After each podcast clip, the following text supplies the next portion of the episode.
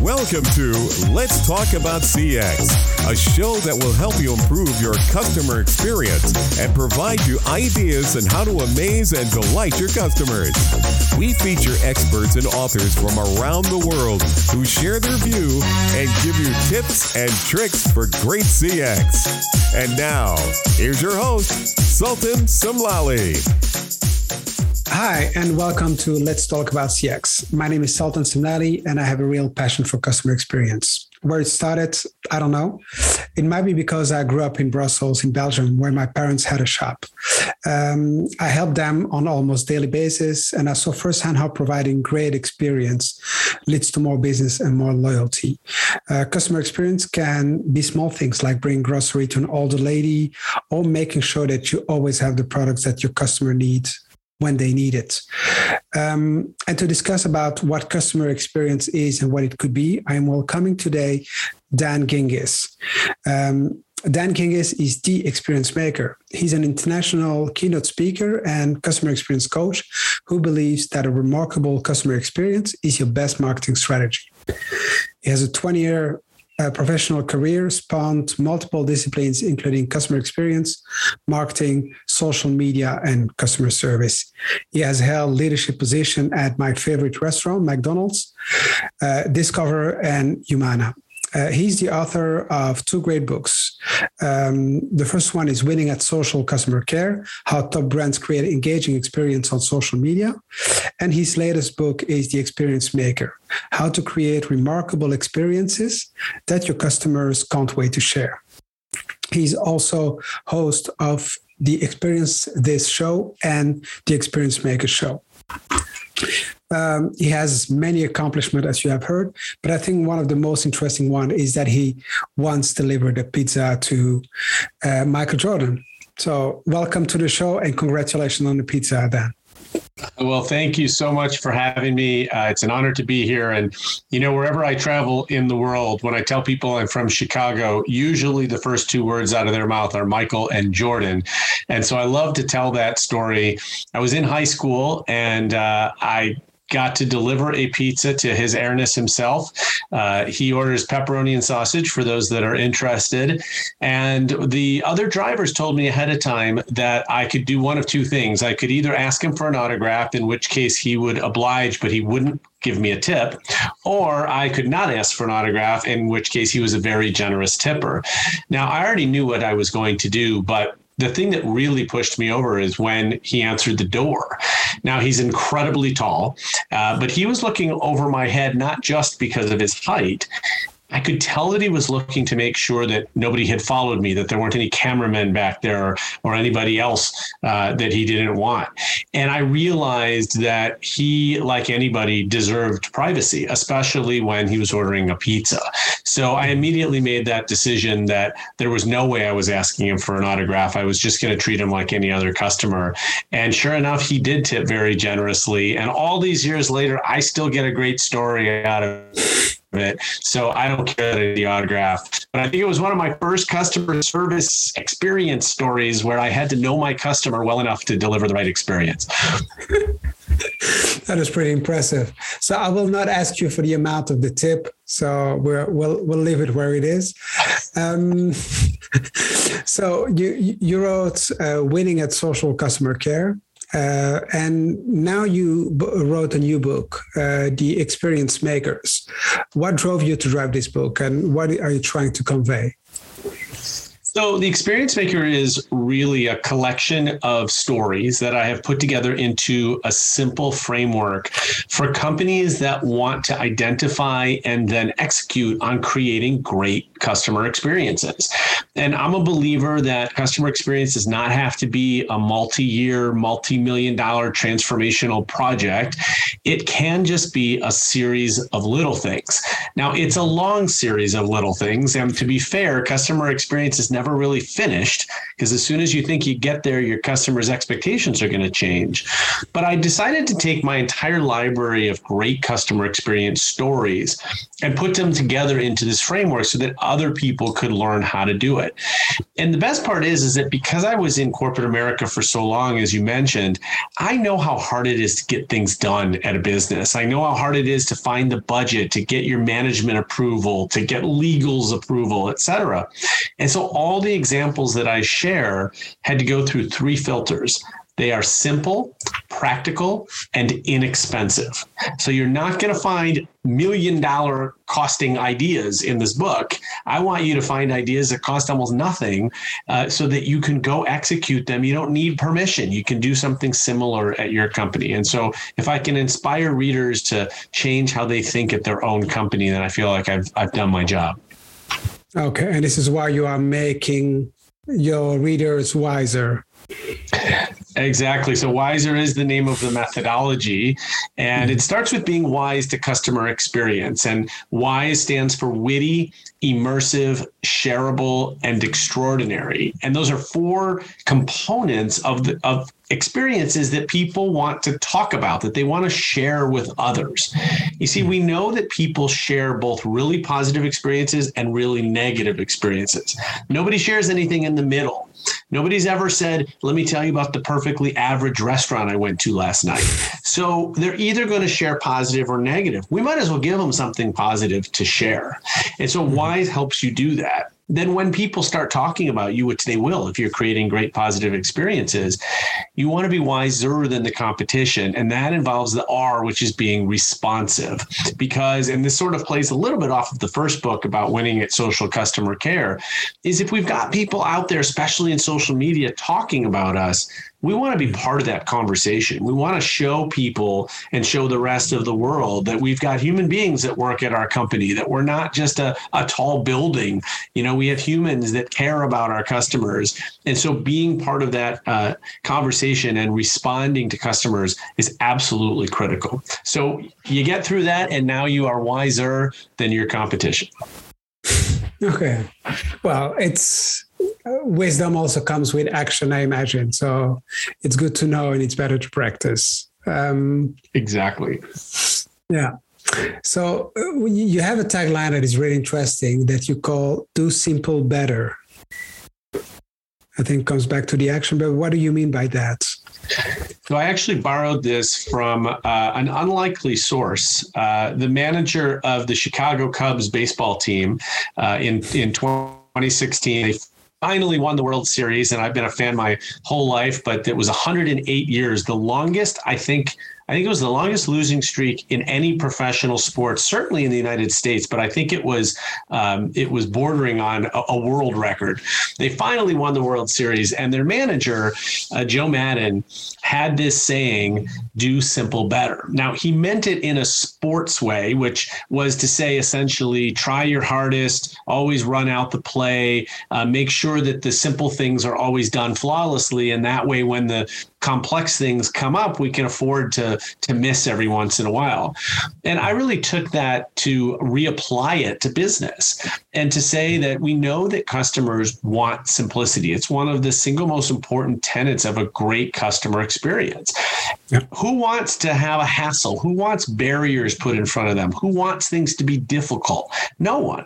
We all want things to be simple. And so when you think about simplicity and you think about doing simple better, or even doing better by being simple, it gets your mind in the right place for how do we create the kinds of experiences that satisfy our customers instead of frustrate them. Yeah. Yeah, it's, so it's really about yeah. You you see sporters like uh, basketball players that just throw the ball at the same time every time, over and over again from the same position. Just do every single simple movement better and do it that in organization.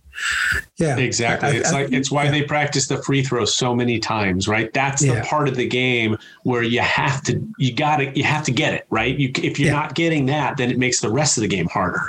Um, and and then when you know when you take the, the the tough shots you're not going to hit everyone and that's understandable. When you take the easy shots you got to hit them more often than not Yeah. That, that's a very interesting one, and I think think to think about um, in the future. We, we, we talked a lot about uh, customers. When you're talking about customers, are you thinking about new customers? Are you talking about existing customers? As and as an organization, should I focus on one group or the other? Well, so most companies do focus only on one group. They focus on new customers and acquiring new customers. And the amount of money that is spent on sales and marketing compared to the amount of money that is spent on customer service and customer experience, it's not even close. And I mm-hmm. do think that that's off balance. And so I make the argument in the book that by focusing on your existing customers, you're actually spending money on the people that are paying your salary, that are keeping the lights on, that are keeping the business alive.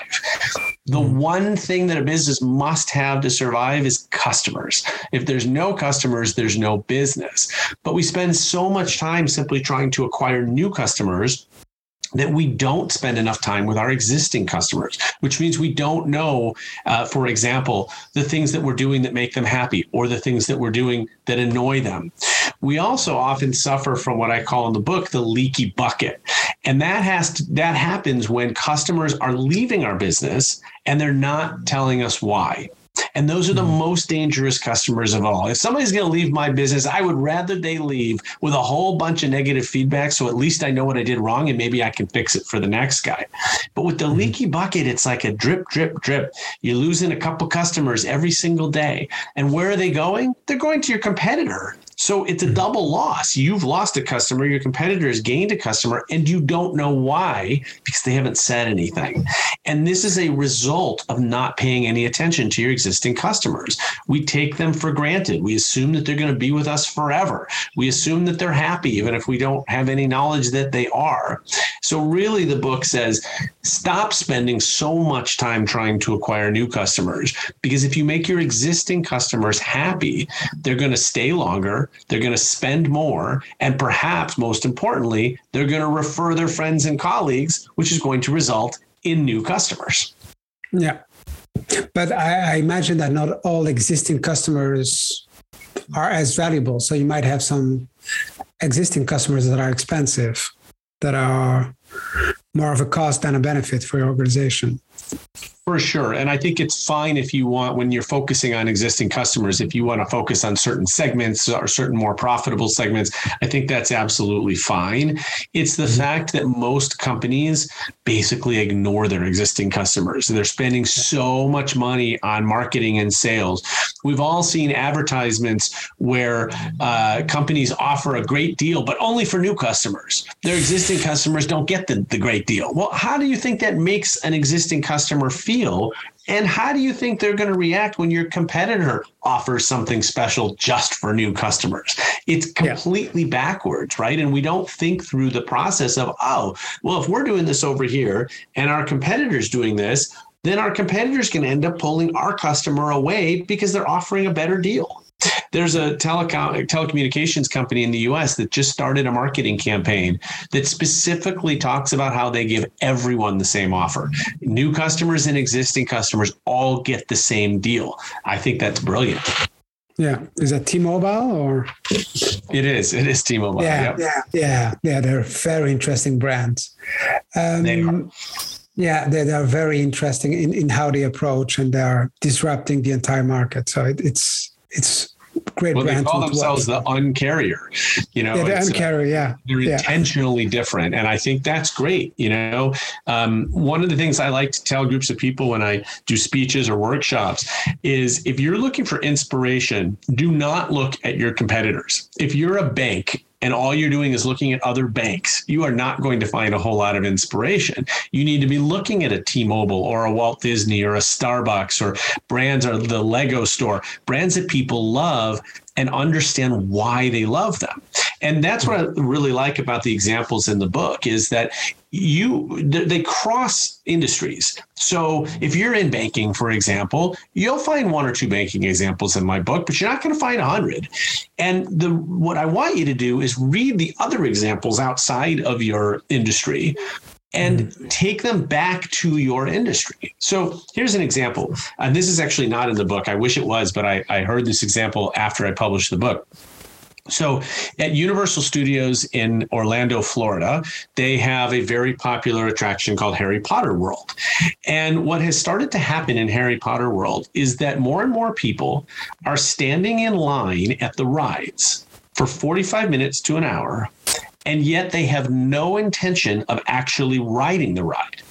And the reason is because Universal has made standing in line the experience. It is so much fun to wander your way through Hogwarts Castle and to see all the characters come alive and to see the animated picture frames on the wall, just like in the movies, that people are actually getting to the front of the line and then not riding the ride. Now, okay, if you're a bank or if you're a restaurant or if you're a retailer, you don't have a situation like this. Or do you? Because most companies make customers wait at some point. Yeah. Now, what if we could make the waiting part really fun, really interesting, entertaining, something people look forward to.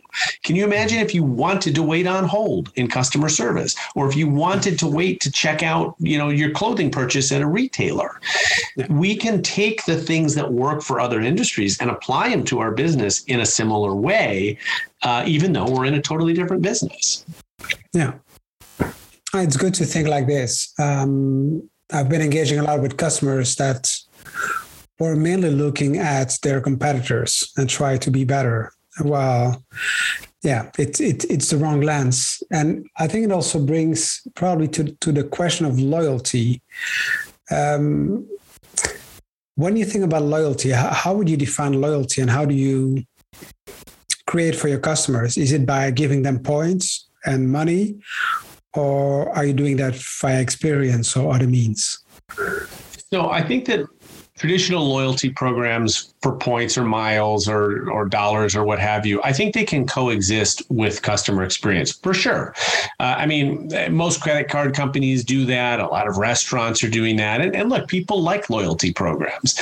But the real reason that someone's going to be loyal to you is that they enjoy doing business with you and that you treat them well, that you don't treat them just like an account number, that they feel valued. As a former boss of mine used to say, loyalty goes both ways it's a two-way street. I'm loyal to you. I expect you to be loyal back to me. So companies expect customers to be loyal to them, but how are they showing the loyalty back? And I believe the best way to show loyalty is to provide a great experience for people. If you do that, what happens then is people aren't shopping around for price. They become price insensitive because they like the experience so much. It's okay if they're going to pay a little bit more. They don't mind. And there's a great example uh, you know, one of the uh, one of the unfortunate um, uh, losses that we all had over the past few years in terms of a big brand was Toys R Us, and Toys R Us was this brand that you know was around for so many years, and then poof, it's gone. Now I can tell you that the Toys R Us right before they went out of business, and the Toys R Us when I was an eight-year-old child, were the same Toys R Us. They were products on shelves. There was no difference. The store never evolved. Now, there's a small mom and pop toy store in downtown Chicago that specializes in board games. And they do two things that I think are fantastic. The first is when you walk in, the person behind the counter is like Amazon's recommendation engine in human form. She says, Oh, you like to play Settlers of Catan? You're going to love this game and this game and this game. Let me show you this game. And you feel like you're part of something. You feel engaged. The second thing is in the back, they have a game library that allows you to check out a game and play it before you buy it. Now, these board games today, unlike Monopoly and Clue of the past, board games can be 50, 60, 70, 80 dollars. So people want to know that they're going to like the game before they make that kind of investment. It's not really a returnable product once you've opened it. And so they allow people to play the games. They have tables set up. They even have singles nights where they invite singles to come and play board games. It is brilliant because it's creating an experience that Amazon cannot create. Now, mm-hmm. Amazon, I'm a huge Amazon fan. I talk about Amazon all day long. And I think that when people say that Amazon killed local businesses, I don't think that's fair because local businesses like this game store have figured out what Toys R Us couldn't figure out, which is yeah. you have to provide an experience to people. And then guess what? Even though those board games are a little bit more expensive than Amazon, no one cares because you've delivered such a great experience. They're willing to pay a couple extra dollars, especially to support a local business. Yeah. Oh, that's an amazing experience. And um, if I look at those game stores, I have a couple here in where I live in Utrecht, and also have something similar. You just go there because they give you that experience. That's brilliant. Uh, can you give me one second then? Uh, my son is calling. Yep. Sorry. yeah, sorry about that, Dan. My it's summer. We have summertime, and my son cannot sleep, so he's uh, he was screaming like ten times. Oh, that's too bad. I didn't hear him, so it's not on your it's not on your uh, recording. No, so that's good. Um, yeah. No, I, I think this shop experience is amazing because it shows uh, actually how you can differentiate and not do what um, others are doing. And Toys R Us did not evolve here. It's the same in the Netherlands. Um, yeah. A, a, question to you: what, Which CX concept is mostly misunderstood by people when we talk about customer experience? Um, I think customer listening and customer feedback is what is most misunderstood. And part of the reason for that is I often observe we, we all observe as consumers, right? Companies are sending us surveys all the time. They're collecting mm-hmm. data all the time. The question is, are they doing anything with that data? And my experience in corporate America is that most of what they're doing is consolidating all that data into a report. And then the report is the output. Now, there's a couple problems with that. The first is is that executives don't have time for another report. They've already got 17 reports on their on their desk or in their email, and so you sending another report is not going to do anything. And I remember receiving said reports, and I remember getting a daily report at Discover of uh, that had a verbatim feedback from the website, and we would get two, 300 comments on the website every day. And what would happen is on Monday, I would get too busy. And so I wouldn't read the report. And then Tuesday, now I have two reports I have to read. And now I'm like, oh, I don't think I'm going to do this. By the time I get to Friday, I basically throw away Monday to Thursday's reports and I'm only reading Friday, right? The point is, the report isn't the answer. That doesn't do anything. We have to take the data and make it into something actionable. What does it mean? And so the steps that often get missed are the analysis of the data, not just the reporting of it, and then the action items that result from the analysis. When we do that, we can start making change. Great example that happened at Discover is I took all of this data and I'm like, how do I consume this in a way that I can take action on it? So it, when people submitted their verbatim feedback on the pages, we asked them a simple question How easy was it to do business with us today? And I think it was a one to 10 scale. After about six weeks, we had enough data to look at this. And I said, All right, show me the page where people gave us the worst ranking on this question. In other words, it was very difficult to do business with us today. Well, the worst page turned out to be a really critical page for Discover.